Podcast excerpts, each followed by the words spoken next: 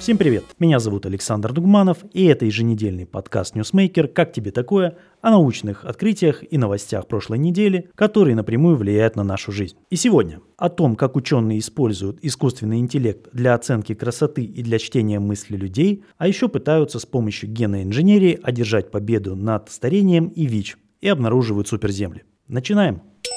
Об искусственном интеллекте и иранских ученых – Ученые из Исламского университета Азада разработали свою модель искусственного интеллекта, которая будет предсказывать, насколько те или иные женские лица будут восприниматься как привлекательные. Механизм устроен на основе методов машинного обучения и компьютерного зрения. Алгоритм основывается на показателях симметрии и пропорциональности черт. Ученые утверждают, что новый подход будет намного точнее по сравнению с предыдущими исследованиями. Модель была обучена на данных из документального ролика «100 самых красивых женских лиц в мире 2020». Также использовалась информация из лондонской базы данных, содержащей изображения лиц людей в возрасте от 18 до 54 лет. Предполагается, что алгоритм может быть полезен в области психологии и нейронаук и поможет в том числе лучше анализировать взаимодействие людей.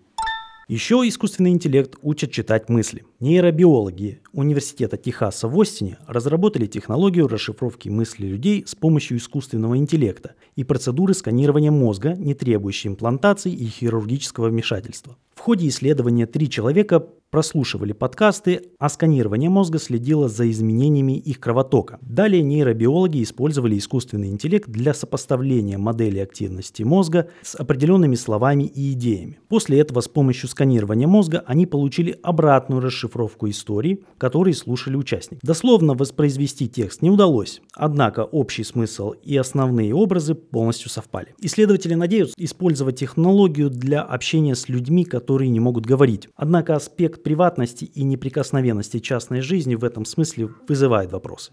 А тем временем генная инженерия все еще пытается сохранить нам молодость. Ученые Калифорнийского университета Сан-Диего нашли способ замедлить процесс старения клеток, который является одной из главных причин старения организма. С помощью редактирования генетических цепей они увеличили продолжительность жизни дрожжевых клеток в среднем на 82%. Ученые использовали компьютерное моделирование, чтобы выяснить, как работает схема старения клеток, а затем разработали и реализовали настройку этого процесса. Измененные клетки растут и делятся быстрее, чем обычные. Это позволяет предположить, что они остаются здоровыми. Хотя клетки дрожжей и имеют некоторое сходство с человеческими, результаты еще нужно проверить на других типах клеток. Это открытие может изменить подход к лечению возрастных заболеваний.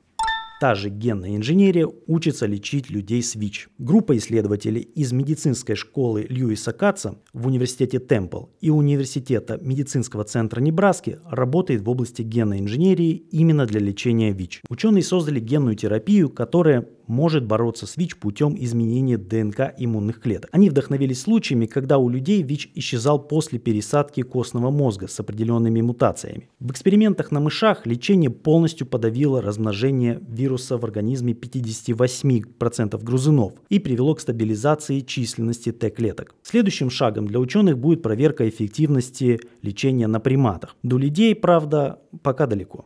Ну и как же без космоса? Астрономы, используя телескоп ТЕСС, обнаружили две суперземли в системе, которая находится недалеко от Солнечной системы. Экзопланеты были найдены методом транзита, когда они проходили перед звездой и изменили ее яркость. Обе планеты находятся в обитаемой зоне красного карлика, который примерно в два раза меньше Солнца и имеет равновесную температуру, позволяющую сохранять на поверхности жидкую воду. Астрономы будут продолжать наблюдать за этими планетами. Первая из них находится ближе к звезде, ее радиус составляет около четверти Земли, а период обращения 17,5 дней. Равновесная температура на этой планете составляет почти 74 градуса по Цельсию. Вторая планета находится дальше от звезды. Ее радиус в 7,5 раз больше, чем у Земли, а период обращения составляет 28 дней. Ее равновесная температура составляет 24 градуса. Для сравнения, равновесная температура Земли составляет минус 19 градусов по Цельсию. Подчеркиваем, это не средняя температура поверхности планеты, а теоретическое значение, которое имела бы планета, если бы являлась абсолютно черным телом,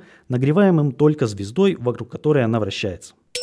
На сегодня на этом все. Не забывайте подписываться на подкаст «Как тебе такое» в Google подкастах, Кастбоксе и вот-вот уже и в Apple подкастах. До следующей недели.